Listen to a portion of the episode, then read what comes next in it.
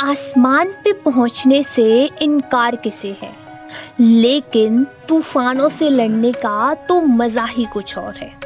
कहते हैं कि किस्मत खुदा लिखता है, लेकिन उसे मिटा के खुद लिखने का मज़ा ही कुछ और है।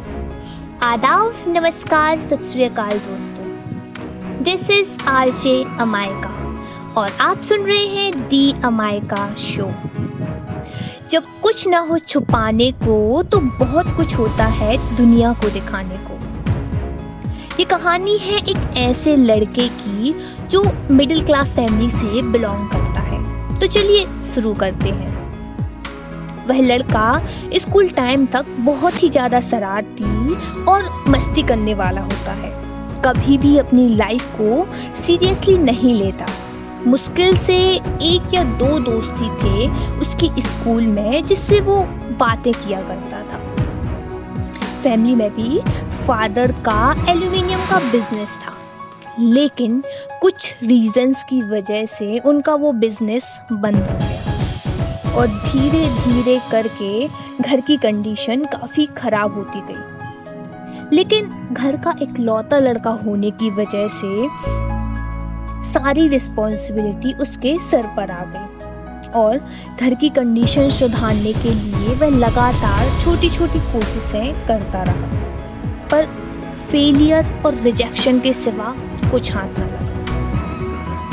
वह लड़का पढ़ाई के लिए बिल्कुल भी सीरियस नहीं था और दोस्तों के साथ स्मोक करने जैसी बुरी आदतें उसे लग चुकी थी। समय ऐसे ही बीतता चला गया। एक दिन की बात है, सभी दोस्त ग्रुप में बैठे बातें कर रहे थे कि हमें अपनी लाइफ में किस मुकाम तक पहुँचना है, किस गोल को अचीव करना है। यह बात सुनकर कुछ दोस्तों ने कहा, अरे कुछ नहीं, चार पाँच साल ऐस करेंगे और उसके बाद अपने फादर का बिज़नेस संभाल लेंगे। यह बात उस लड़के को चुप गई, क्योंकि उसे पता था कि उसके घर की कंडीशन क्या है।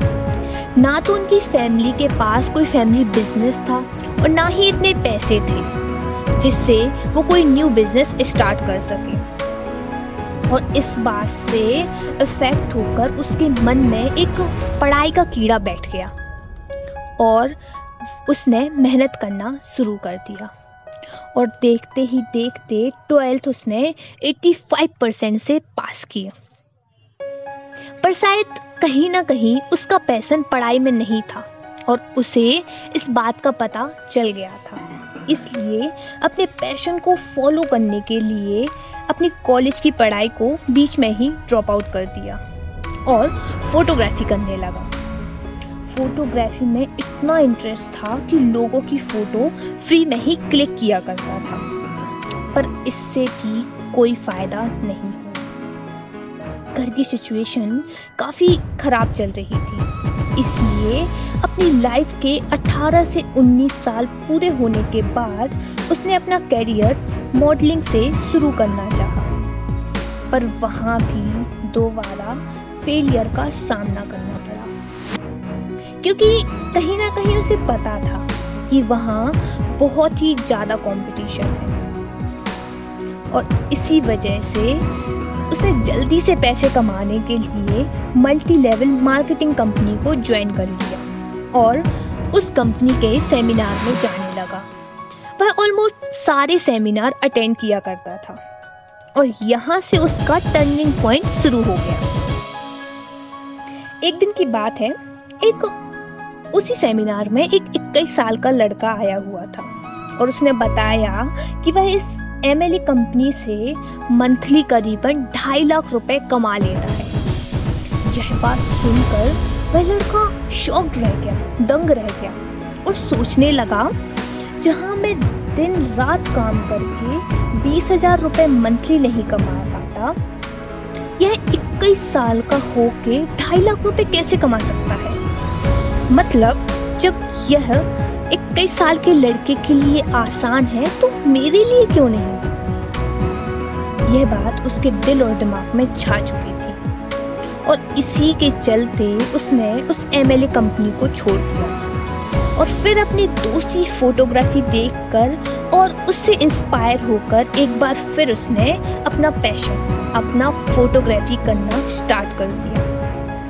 और कैमरे और लाइटिंग लेकर अब अपने घर पर ही वह फोटोशूट किया करता था। हालाँकि उसे पता था कि इस फोटोग्राफी में बहुत से लोग हैं और ना जाने कितने सालों से इस फ़ील्ड में काम कर रहे हैं, पर अपने पैशन को उसने अपना जुनून बनाया और भीड़ से अलग अपनी पहचान बनाने की सोची और देखते ही देखते उसने वर्ल्ड रिकॉर्ड बना डाला।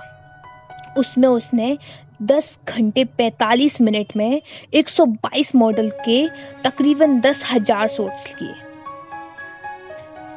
उसके बाद उसने अपनी एक कंपनी शुरू की, जिसका टर्नओवर आज तकरीबन 50 करोड़ रुपए से भी ज़्यादा है।